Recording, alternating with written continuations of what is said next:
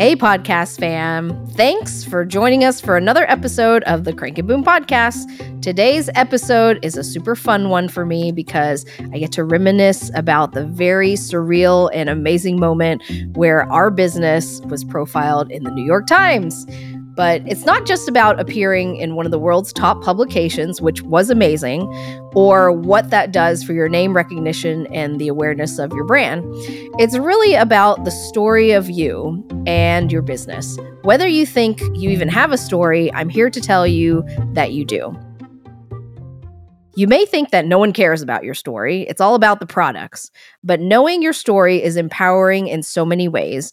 And as I've talked about in many of our previous episodes, the story will ground you as a way to remember your mission and why you're doing all of this in the first place. Remember, people don't buy products. They buy into people and they buy into emotions. They buy into a story or a narrative that fits into their life somehow. So, we're going to be talking today about your story and thinking about how your story came to be, what your story means, how to tell your story, and how to get that story out to the public at large. And who knows where that story may take you years or days or decades from now. Okay, friends, so picture this Toa Green is 37 weeks pregnant. I am in the hospital.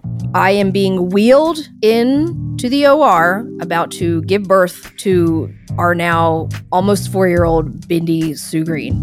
There's probably three or four tech nurses, people who are wheeling me in and getting me prepped for surgery to have this baby. Now, Mike is over in the distance, kind of walking by the bed, refreshing on his phone. And if you can imagine the folks who are probably looking at, like, what are you doing on your phone? Your wife is about to give birth. We're about to go into surgery surely you've got something better to do than to play on your phone. Well, he actually did not because he was refreshing the New York Times website because we knew that the digital version of the New York Times story that was going to have us featured in it, Crank and Boom and Mike and I, we were going to be featured in the story. We knew it was coming out sometime on that day, which was July 2nd, 2019. We're going to the ER and we explain why he's playing on his phone while we're all prepping for surgery. We're about to get the story in the New York Times. And as we're about to start the surgery, Mike says, It's here. and he shows everyone his phone and says, This is not the baby. The baby was still inside the story had come out in the New York Times, and we had been in national press before, but this was something that felt very special and very close to my heart because of what the story was about. Because It was the first time it had happened, and we were just so excited and having that moment and getting to share that moment with a whole OR team along with having it attached to the birth of our little baby. And everyone came out healthy and happy out of that whole experience. It's just a miracle and just an amazing way to remember this very momentous occasion. The story they were doing, the print version was coming out on the 4th, the birth of America. And it specifically was talking about immigrants, and ice cream. I think there were probably eight different families and businesses featured in this article. We were one of them. There was an Iranian family, there was a Mexican family, there was a Puerto Rican family. And they talked about their ice cream business and how their culture reflects into the ice cream that they have. We talked about coconut ice cream. That was our very first flavor. And the whole thing came about because of our Thai restaurant. So being able to take this really fun story of which is 100% us being an immigrant family, our Thainess, and merging it into the ice cream that we're doing. It just felt all very full circle. It wasn't just about what are uh, America's best ice creams, which is an awesome story, but being able to go a little deeper and being able to say this family had a Thai restaurant, they started making ice cream, and now they have this ice cream company that is well loved and one of America's favorites. So that whole thing was just very, very cool. One of the lessons I've learned as an entrepreneur is celebrating. Taking time to intentionally honor your achievements and share them with others is a big part of what makes the whole journey worth it. And one of my favorite ways to do it is with food, of course. Goldbelly is our partner in how we deliver our ice cream to customers all over the US so they can make their special moments even more special wherever they are. And whatever milestone you're celebrating with your friends and family, Goldbelly has just the thing. Whether you need Guy Fieri's trash can dessert nachos for dad's birthday or Martha Stewart's famous banana pudding for your sister's baby shower, Goldbelly can ship it right to your door and make your event even more special. So if you haven't taken advantage of Goldbelly's amazing offerings, now's the time. Run over to their website at goldbelly.com and make your celebration unforgettable.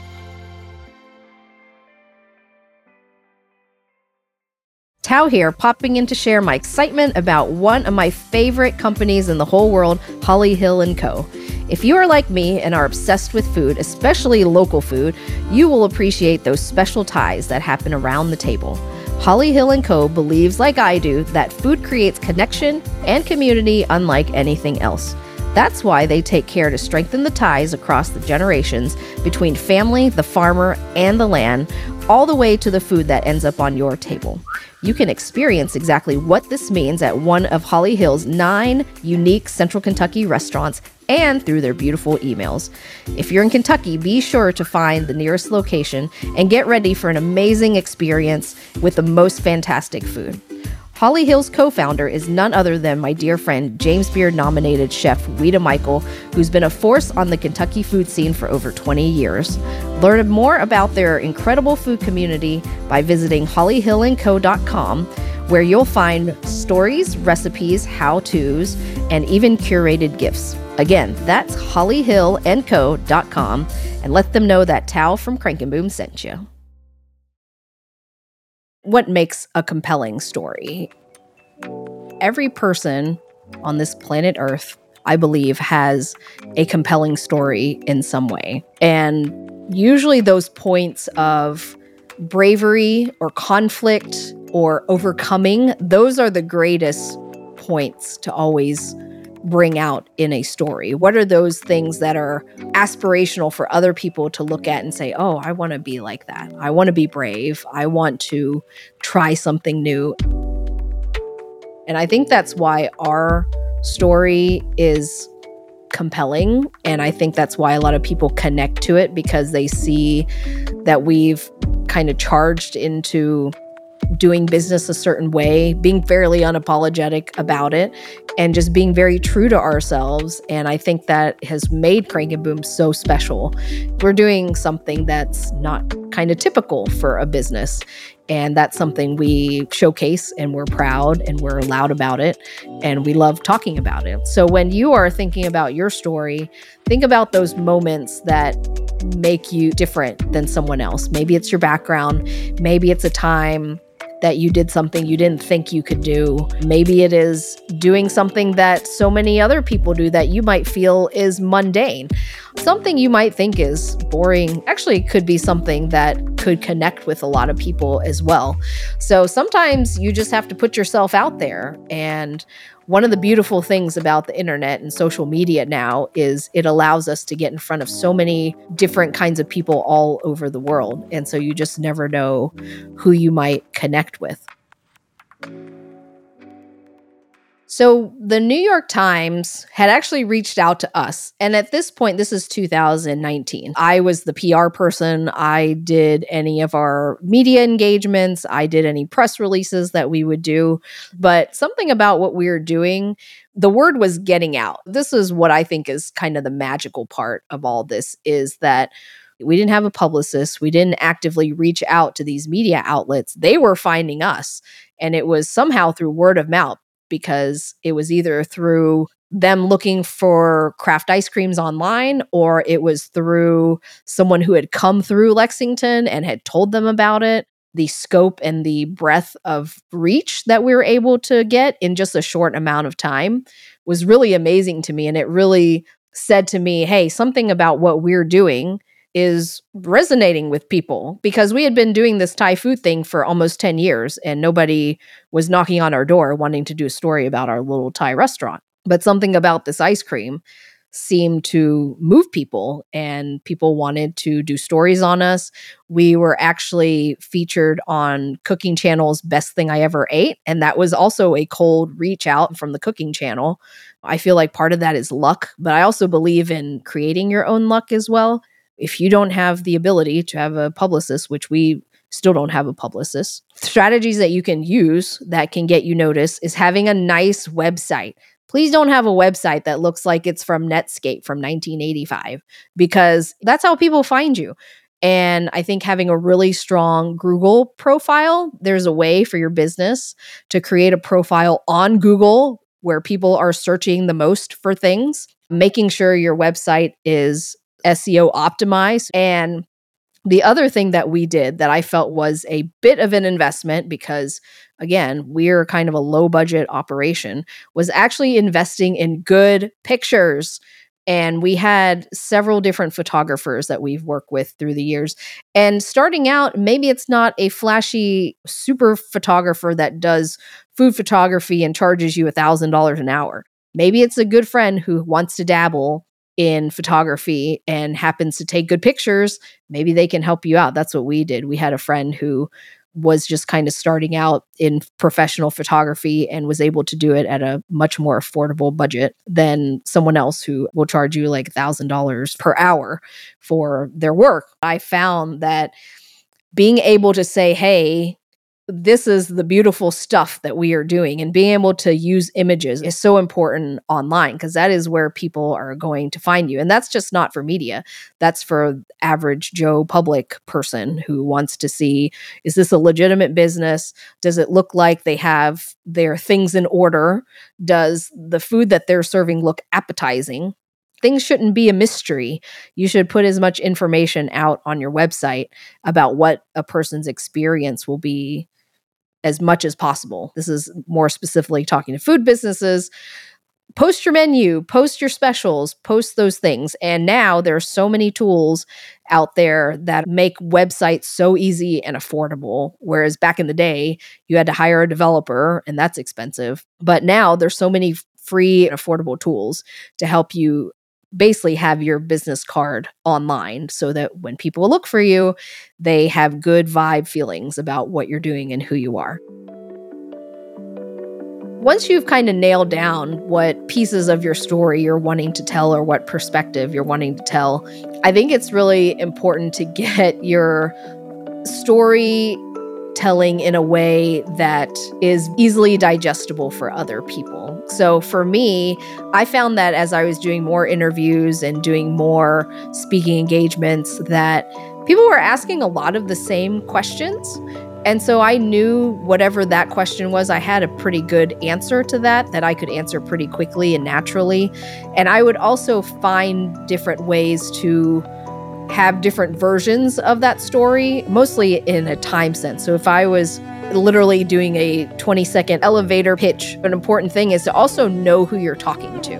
I think that's probably one of the most important things to key into when you are building relationships with people is to figure out who it is that you're talking to and know your audience. So when you're telling your story, there's probably certain facets of that story that will resonate more with that person than someone else. So if I am talking to someone who is working on a construction project, who wants to know about how we built our projects, I would probably give a different aspect of our story to him than I would maybe someone who is a stay at home mom who just lives a different life. How am I going to connect with this person? Find out things about them, find out what it is they're curious about. And I think that's when you are able to bring value to other people with your story. That is what's going to make the biggest impact. What are the most important things you need to consider when you are finding and telling your story from a business perspective? Number one, I would have your story ready to tell. Think about what aspects of your story are important, what aspects are compelling, and what aspects are going to be interesting and of value to other people. And practice what that story looks like in different lengths and situations. I would also say don't overthink it. Just tell people your story and tell people how you got there, and you will naturally fall into something that will feel a little bit more natural and less rehearsed. Number two, listen to who you're talking to and know your audience because that is going to dictate what parts of your story are going to bring the most value to that audience. So, really important to know who is listening and what will they get from what you are saying. And then number 3, which I would say is the very most important takeaway, is be true to you. Own your story all aspects of your story because we are all unique human beings. And every little piece of us, good, bad, ugly, is important to who we are and where we are now and how far we've come. And you just never know what piece of your story might really hit a nerve with someone else. And that is where you're going to make the most impact. It's not presenting the very best version of ourselves, it is presenting the real version of ourselves so that other people can connect with that. And also because people don't want to feel alone. This is the whole point of why we're doing this podcast because people shouldn't have to feel alone in this journey in entrepreneurship because it is hard. It is hard, it is lonely, it is a difficult journey. So be true to yourself and you stick to that, you cannot lose.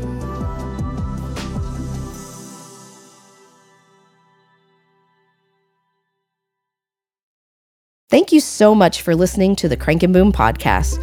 If you want business advice and tactics like this every week, click that follow button wherever you listen to your podcast so you never miss an episode with us. Also, if you like what you heard today, it would mean so very much to me if you would leave us a review.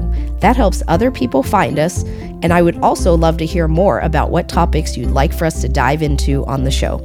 I can't wait to meet you here again soon. Until next time, peace.